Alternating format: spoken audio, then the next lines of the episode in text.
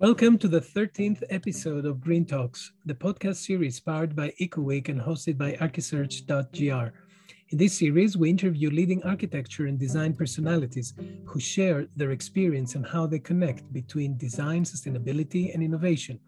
I'm Elias Messinas, and I'm the creator of EcoWeek. I'm joined by Vasilis Barzokas, the founder of Archisearch. Today, our guest is Christian Skovbakke Villadsen, associate partner and director at Jan Gehl in Denmark and China. Christian is an architect operating in the span between political will and urban design, which realizes people's vision in everyday life of cities. His focus is on social, economic, environmental sustainability in projects that involve mobility, master planning, revitalization strategies, and urban policies. Christian has worked with a number of leading cities, developers, organizations, and NGOs across Europe, North America, and China. Christian has contributed to several books, exhibitions, and films, and is a lecturer in a number of academic institutions. I'm proud to say that Christian was also a keynote at EcoWeek in Copenhagen in 2013, and also a co author of the first EcoWeek book, which was published in 2016. Christian, I want to thank you for joining us, and it's great to have you with us again. Well, thank you, Elias. It's uh, certainly great to be back. Um, Christian, I would like. Uh, sorry, sorry, sorry about that. It's okay, Elias. You can continue. Christian, I would like to start by asking you to tell us briefly about the Jan Gehl practice, uh, where you're involved for, for quite some time. For the very few people in the audience that are not familiar with the work of Jan Gehl, can you tell us what makes Jan's approach special and outstanding among urban planning practices? Well, I think uh, Jan was one of the first to understand uh, the value of uh, data as a driver and linking data and quality together. So Jan really pioneered this. He wanted to understand life in the city he wanted to able to talk about life as a quality element in a city. And um, he wanted to create a methodology where you could go out observe study and and link behavior you can say to the physical shape of cities. And of course uh, we as a practice today we're we're working globally as an urban design practice but it's still in our core dna to be evidence based and to really understand uh, how human behavior and the physical form of our cities are linked and how we can you can say use the physical form uh, of our cities to invite for sustainable behavior.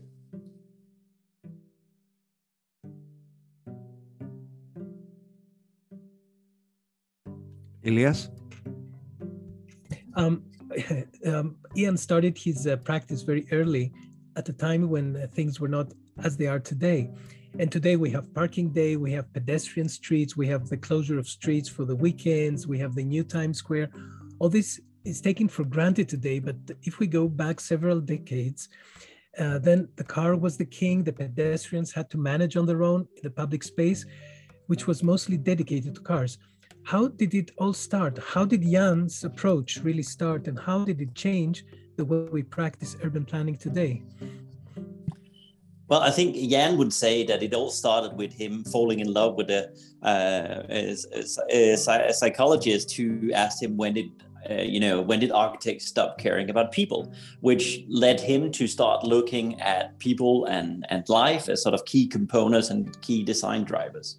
But it was also a reaction, of course, to uh, what our cities had become through the 50s and 60s. And the early 70s, Jan went out and started by saying, okay, what happens if we uh, quantify not just cars and parking spaces, but also life and people in the city. So uh, this uh, sort of this uh, notion of of of, uh, of looking at the city and making it by providing data on life, you can say making an equal component in the discussion about how we use the space. That was sort of one component. The other element was, of course, a very close collaboration, you can say, between Jan, uh, his uh, role as a professor, the, the investigations he could do, and the city of Copenhagen. So basically, whenever the city of Copenhagen could remove the parking space or two, Jan could go out with his student and say, well, actually, every time we move uh, surface parking in the inner city, we have four more people enjoying life. So in that sense, it you link data with quality, and you could lift the discussion to a different level. Wow. Um, now, Europe is aiming for carbon neutral cities by 2050. How do cities for pedestrians really support the idea of sustainability in a city? And how we can achieve carbon neutral cities by adopting Jan's approach to urban planning? Can you give us some examples of a city that is closer to being carbon neutral as opposed to another one which is not? Well, I think, uh, I mean, Copenhagen, as you might know, has an aim to be carbon neutral already by 2025. So, of course, Copenhagen is a, an example that has also been close to our practice for years, where they prioritize people, they prioritized green mobility, walking, biking, as you say. But it's, of course, also everything um, uh, else that make becomes more efficient in a city. I mean, I think it is key. We know that from uh, from how we live our life in cities. That um, when you look at, for instance, Denmark, people that are living in Copenhagen have a significant lower CO2 footprint than people that lives in the countryside. And a lot of that has to do with mobility, but it's also the efficiency of uh, the city. We can have, you know, um, um, shared heating systems, shared cooling systems, all these kind of elements, uh, better support of public transport, a better public transport network. So basically, the whole system of the city is uh, has the potential to be uh, a far better way of actually working with sustainability. That doesn't mean that we all have to live in big cities. It's just to say there is an efficiency there. Simon Kjær, the former uh, director of climate for C40, just wrote a, book where he talks about some of these points. Um, and and stresses this this uh, notion that actually we end up with a lower footprint in our cities. For me personally, I think it's also about encouraging sustainable behavior. When it's easy to you know walk it's easy to bike it's easy to make green choices that's what we do. I mean the the the famous uh, the, the example from copenhagen is i think today we're somewhere between 50 and 60 percent commuting to work. And when people um, are, you know are asked why do you bike to work it's not because of the environment or health or economy it's simply because it's easy fast convenient. Um, so there's something about this uh, this notion of saying how can we design ourselves so we actually invite for sustainable behavior? Um, on top of that of course we have to design our cities. So uh, the new buildings that we're doing have a low co2 footprint that we have to work with all these elements we have to work with upcycling in our cities. Um, and all of these things combined makes the city a pretty uh, significant platform for creating carbon neutrality. Um, there is a number of cities around Europe that are working with that. I mentioned Copenhagen already. The EU has an initiative called 100 uh, Climate Neutral Cities by 2030, and a lot of people are engaging. There's, of course, also cities that are not performing so well. Um, I, I, think I don't want to point fingers, but I think we should rather look at the cities that are really uh, setting the agenda right now. Copenhagen has done for years. Amsterdam adapted to the donut model um, of the planetary boundaries. Um, uh, Paris is right now embracing the 15 minute community and implemented that at a large scale. And a lot of it comes down to, as you said, it's really about understanding people and understanding how we behave in cities. Um, um, for those of us who are involved in urban planning and the public public participation in decision making in cities, we know the limitations that we face in existing cities when we try to make significant changes. From your experience, what is the best strategy to make significant changes in historic cities by sharing the vision with the public and getting the public on board? Since the public will eventually benefit from these changes in the long run, yet there is an immediate cost for the public, which is the change of their habits, reduction of public of parking spaces, the annoyance of construction, etc. And also what you mentioned about people, uh, you know, being part of this change you know people being part of of this uh, sustainability change so so can you tell us like how how how does that work how can we make this possible getting the public basically on board of these new ideas well, I think this this has to be. I guess I, will give a threefold answer because I think one thing is is getting uh, the cities on board on this. I think it's these days it's very saying that we uh, all around the world we talk about sustainability livability uh, these elements but we we don't always succeed in delivering. So there's something on an organizational level within cities uh, that we need to think more holistically. We can't think traffic alone or housing alone or green alone. We actually have to think this as part of a whole. So that's very much an organizational level. On that organizational level it is also a policy level a lot of our policies are across the world quite dated. I heard some at some point that the planning regulations, 9% of the planning regulation globally was written from 1950 to 1970, not the time where we built the best cities of all time. So there is something with organization and policies that we have to work with to to to really change uh, our cities. The other element that you ask about is how can we engage citizens? And the way we work with it, of course, we do some observation, really finding out how the city works. Um, we also uh, often work with what we call early activation or sort of a test measure refine where we go out and do pilot projects. So literally closing off a street or, uh, you know, testing something short term to see how people are reacting on it. What we're also doing is we have a lot of uh, digital platform and tools where that we can do as a supplement to to being out in the street where we can go out and do uh, uh, interactive surveys. Uh, we have a number of opportunities now to work more visually with online surveys where we have a really good um, sort of um, uh, feedback from citizens participating and where you can get a really good understanding of what is it that people actually really appreciate.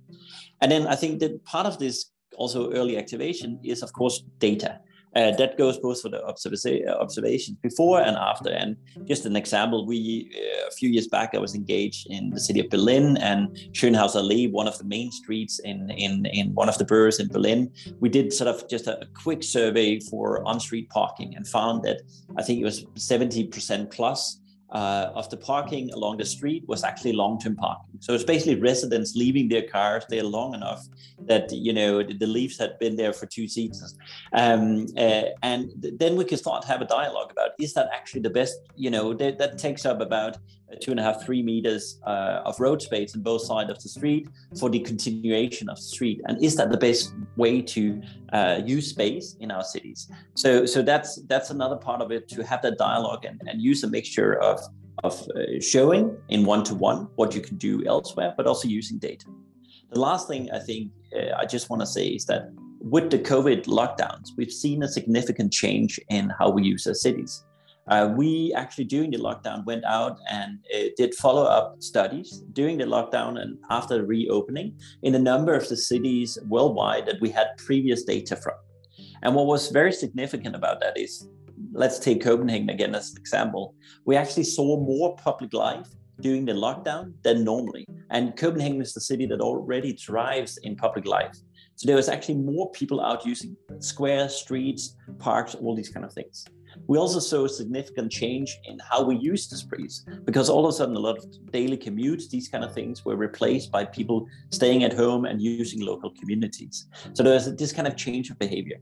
Um, what was interesting about that is it was this kind of window where you can say uh, people had the chance to say, okay, how can we also use our streets? How can we also use our parks? What is missing in my neighborhood? So that was one side of it that I think gave people a different perspective on how this it can be used. What was also very significant uh, in those surveys is that despite the fact that there was more people out and we needed to keep a physical distance for safety, um, so there was actually a lack of space.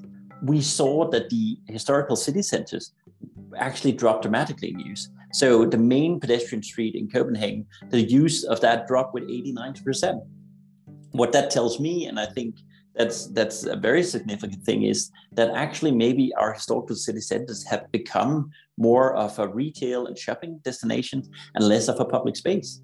And I think to move ahead and to look forward, that means that we have to start to rethink also our city centers and saying, okay, all of a sudden people were living out in the boroughs. And even though we were lacking space, we didn't take up this asset that we have in a lot of the European city centers that we have pedestrianized inner cities, because the minute the shops closed down, people didn't see them as a valid destination and didn't use them as a public space in their zone. And I think also as a consequence of COVID, a lot of people learned if they didn't know already, they they picked up an online shopping, all these kind of things. So I think our European city centers, the retail in the city centers, have a, a big task ahead of them and start to saying, okay, how can we actually become a, a valid public space and a valuable uh, asset as a public destination and not just as a retail center. So there's something about how we look at organization policy. There's something about how we can engage citizens with pilot projects, one to one engagement, online surveys, um, using data to start a discussion in on different kind of media platforms and of course one-to-one with people in in different kind of engagements and then there's something where covid actually gave us an opportunity to also see our city with new eyes. So, Christian, uh, listening about Jan's uh, practice, I'm sure that many young professionals in our audience would like to hear from you about uh, what skills were needed for you to join an urban practice that has a quite different approach from others. What did you need to learn as an architect to become an urban planner at Jan's team? So, so personally, I, I mean, I've been here for the last 17 years or something like that. So it, it, it seems a longer time ago, but I'm trained as an architect. Uh, and still today, a lot of the people that we have coming into the office are trained as architects. Uh, and that's, of course, because we do believe that there is a relation between physical form and how we live our lives. There is this kind of notion of uh, we plan the cities and then we behave based on that. But that being said, we have a number of other uh, different kind of background from an anthropologist to data analysis uh, coming into the office today. So there's a lot of different things that are in play. We have planners uh, of different kind of backgrounds coming into the office. I think uh, what's significant for us is also this opportunity to be able to think more holistically and to challenge what is the traditional industry norm for what an architect is or what an urban design office is. Um, Christian, I'm, I'm curious to hear your uh, your take on COP26 that took place in Glasgow in November 2021. Addressing the climate crisis now that half of the global population lives in cities, obviously urban planning has a significant role to play. How are you and the Gehl team uh, addressing this challenge, making cities and urban communities more resilient, making cities more adaptable, addressing issues of infrastructure, transportation, open spaces, homelessness, food security, air quality. There's so many challenges to be addressed in a city. You're quite right, uh, Elias, and I think that I think it, it is exactly that. That it's not just about uh, the physical form, but it's also all these different aspects. We know uh, for a fact that, of course, mobility has a big role to play. Uh, this we have a Danish investigation a few years back that said, okay, if you build uh, your standard Danish house next to public transport, you actually save five to ten times uh, the amount of CO2 as if you build a zero-emission house in a car-dependent area, because the mobility choice of people has a much more a bigger impact than what we can actually gain on on simply, and I say simply in quotation, building sustainable buildings. So it's really about this kind of interactivity. We also know today that food is one of the dominant uh, sustainable behavior issues. I mean, actually, your your carbon footprint from what you eat, if you're not a vegetarian, is it goes far beyond uh, the impact of all the other things that we do in our daily life in, in terms of personal CO2 footprint. And the way we work with this is we we try to find ways to engage in it. Uh, so, for instance, for the food issue, we did a project that we've done in a number of cities: Copenhagen, London, Philadelphia, and and, and a number of other places also in South America where we, we looked at the access to healthy food, local food, but also linking it, for instance, to schools. So uh, one example from Copenhagen is we we we engaged uh, with uh, a number of teenagers at one of the schools. We found out that they would normally go to the grocery shop two three times a day, and they wouldn't necessarily you know buy the most sustainable choice. They would simply just go for the snacks and these kind of things. Or you we also uh, in especially when looking at London and other major we, we found this kind of almost a Bermuda triangle of, of, of bad decisions where you had like public transport, uh, youth uh, institutions, and your, your, your typical junk food restaurant. And what we found is that the students went to the junk food because they were allowed to hang out. They were simply missing places where they could be in the city, and therefore they ended up doing this both unhealthy from a physical point of view, but also unsustainable from a CO2 footprint point of view, making those kind of food choices. So what we did in Copenhagen is we engaged with the students, we engaged with the local uh, food shops, and we actually created uh, pilot projects, public spaces um, that where the kids were allowed to hang out. We engaged with the grocery shops and had them remove the unhealthy food and provide a healthy alternative. And we took that little exercise at a couple of schools here, and we immediately saw um, a change in what the kids ate. I mean, by providing an alternative that was more sustainable and providing a public space where they were actually allowed to hang out, it was fun. They built it themselves, and and you can uh, you can discuss aesthetics, but what's important for them was that it was Instagrammable, uh, which in a way makes sense. Um, but what was interesting was, of course, we could measure a change in behavior that was more healthy for them, but also a, a, choice of food that was far more sustainable. And we did a small exercise just imagining scaling up to a national level, what it would mean in terms of CO2 impact. And it was a thousand of tons of CO2 you could save simply by looking at what do you offer and how do you make it accessible for children to take a more sustainable school uh, choice of food in their school systems. So we try to engage across these different sectors that is a city and these different aspects that makes uh, a, a, city sustainable. Christian, the approach of uh, Jan Gehl have been on the sidelines for uh, very long. Now that uh, he's proven right in his approach in uh, making cities more livable, livable, how do his ideas enter the academic establishment? Uh, you are uh, a highly demanded keynote speaker, and you also lecture in academic institutions. What is the reception of academia to Jan's uh, ideas and urban planning approach? Do students uh, get the opportunity to really learn uh, Jan's approach in school? I, I, I, believe they do, and I think the Jan's book is still out there. And I think, as I said, Jan uh, basically his uh, what he did was so great was he challenged how he thought about cities. He all he made people and life uh, and uh, uh, an important uh, part of, of of how we talk about architecture and urban design in our cities. And as you say, that's something that is now embraced uh, to a large extent by the industry globally, but it's also something that's still, of course, valid.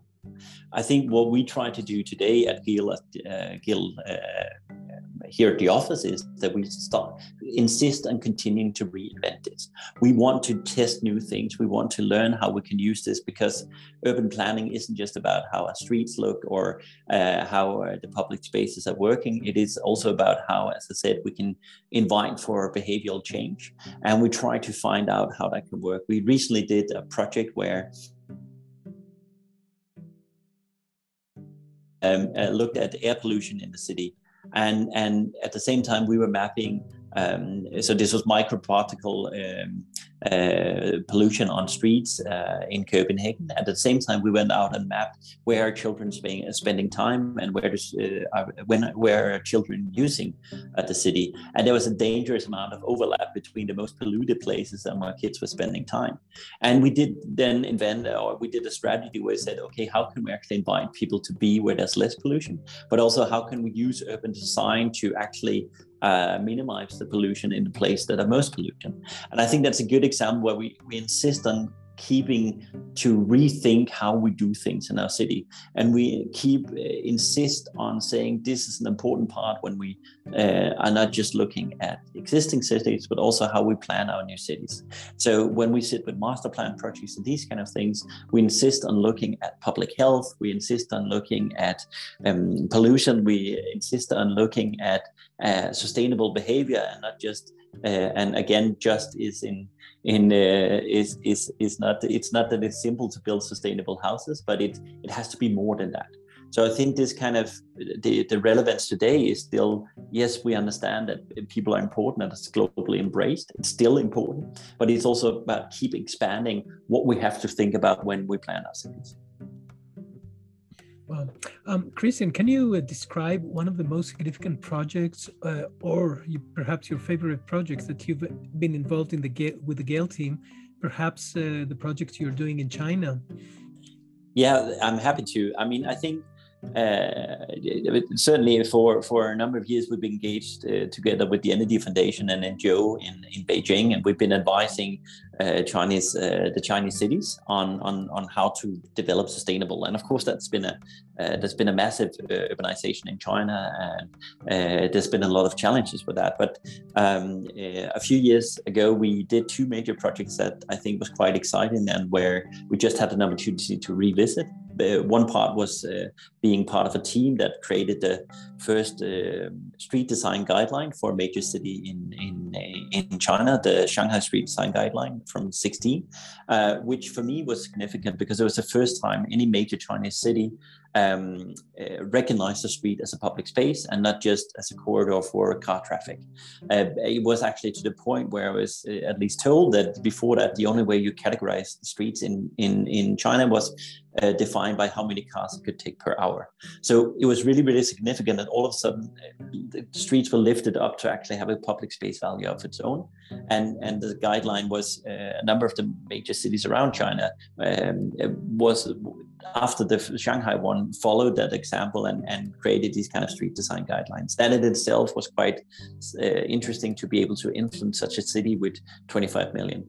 But equally important, we uh, around the same time also helped the, the harbor authorities of Shanghai to do um, a development strategy for the entire Huangpu River waterfront. So all the old industry, including the historical city center, uh, the, the, basically the Shanghai waterfront towards the Huangpu River. And I think it was more than 120 kilometers of waterfront and it, there was a number of different uh, political authorities you know different kind of boroughs with different kind of organization. There was endless amount of developers that were interested or engaging or already developing these land pieces. There was a, a gazillion amount of designers fantastic architects doing design in this but there was no you could say there was no um, uh, common strategy for what is that we want. And we helped the, the, the, city of Shanghai developing this strategy. And we said, when something is so complex, we actually need a strategy that's super, super simple, and then a set of guidelines that can support the strategy. So we boil it down to saying there's, there's four elements in the strategy.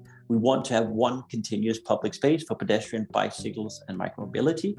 We want to have uh, the city uh, connect or the public the public spaces along the water to connect uh, with high quality links to public transport uh, in the surrounding areas and to the surrounding local neighborhoods, uh, having good connections.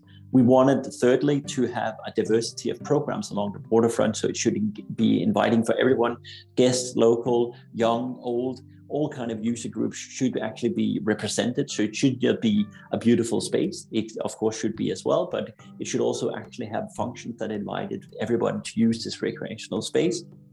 And last but not least, we said it's really important that the functions around um, uh, the, the, the the public spaces actually engage. So, so what happens at the ground floor of the buildings actually engaging that you could put pavilion out in this public space. Uh, so you had uh, amenities there.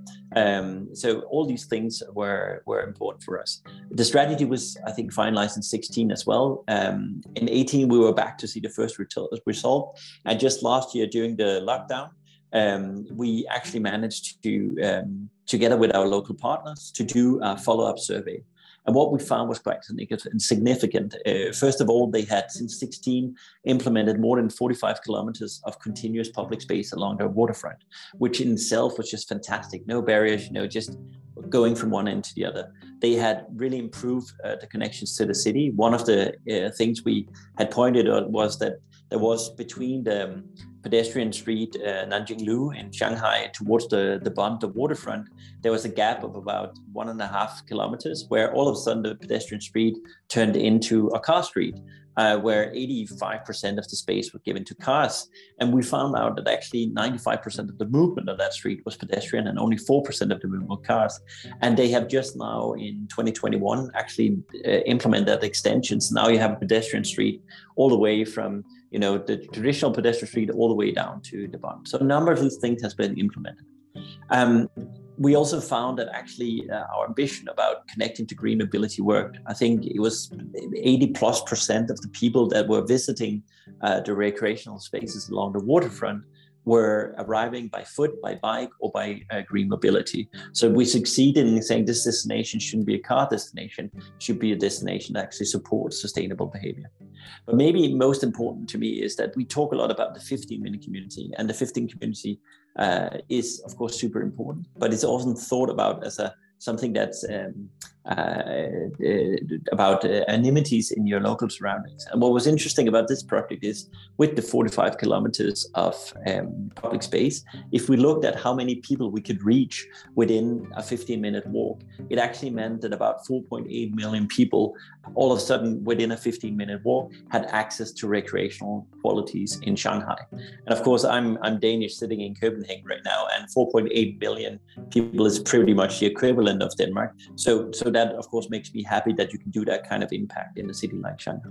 That being said, I would say a lot of my other favorite projects can be super small. It could be, you know, a couple of courtyards in the deprived housing area that had significantly changed the life quality of people, or simply placing a bench to give opportunity and invite for interaction in a green space in relation to one of the master plans we're doing. So there's a number of projects that are excited, but of course, when you can make major impacts like in Shanghai, it does uh, it, it, it does settle with you.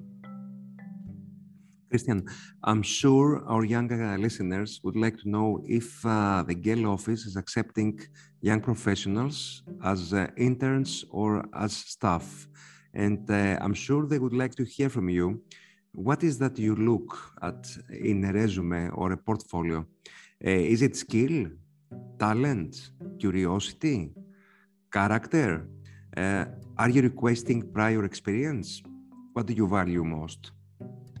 So, so yes, we do absolutely uh, invite interns into our office. Uh, it's an important part of it. Uh, we definitely look for all the characteristics that you're asking for: uh, talent, the ability to think outside the box. Of course, it's also great if you have some uh, some some some skills that allows you to uh, smoothly go into a production. So any any any of the sort of communication platforms you would normally see in an architect's uh, office is is part of that as well. But i think for us it is really it, it is also about seeing the person behind and seeing that they like us are mission driven that they want to do uh, be part of changing the world for a more sustainable future.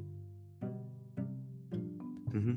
well, um, christian what is next for christian and the Gehl team what new projects are you working on and how is the covid pandemic or perhaps a new a new phase of it may affect or have has affected or may affect in the future your plans if at all so I think uh, there's a number of things, of course, going on. Uh, we just joined something called the Q Collective, which is like a network of mission-driven knowledge companies around the world, and that's part of our uh, ambition to make a greater impact, and also saying we want to keep developing uh, what what you can work with and what you should focus on when you work with cities. So it can be policy, it can be health, all these kind of things.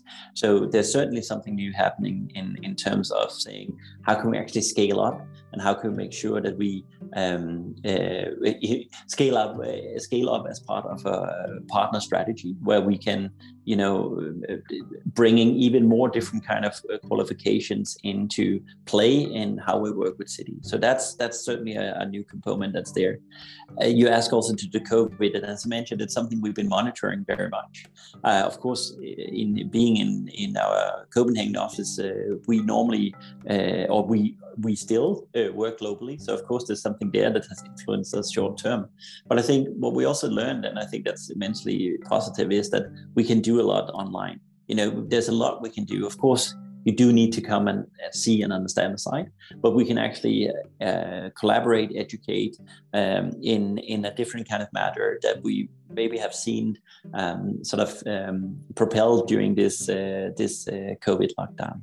Um, but I think I think we will keep insisting on uh, rethinking what we can bring into the equation of urban design and keep expanding sort of the, the perspective of what is relevant for an urban design practice in the future. Well, um, thank you, Christian. I mean, uh, it was really a fascinating interview. I really hope we'll have the chance uh, to speak again in the future. Thank you, Christian. Well, thank you. It was a pleasure to join. And I would like to recommend to our listeners to look up your website, gehlpeople.com, to learn more about urban planning for people. Your site has some amazing examples of your work that are inspirational and would certainly open new horizons to young professionals. You can uh, listen and download this podcast at uh, ecoweek.org and archisearch.gr. And you can also find us, find us at Spotify, Apple Podcasts, Breaker, Castbox, Google Podcasts, Overcast, Pocket Casts, and Radio Public. Thank you for joining and stay tuned for our next Green Talks podcast. Thank you, Christian. Thank you. Thank you. Uh, we uh, we're good.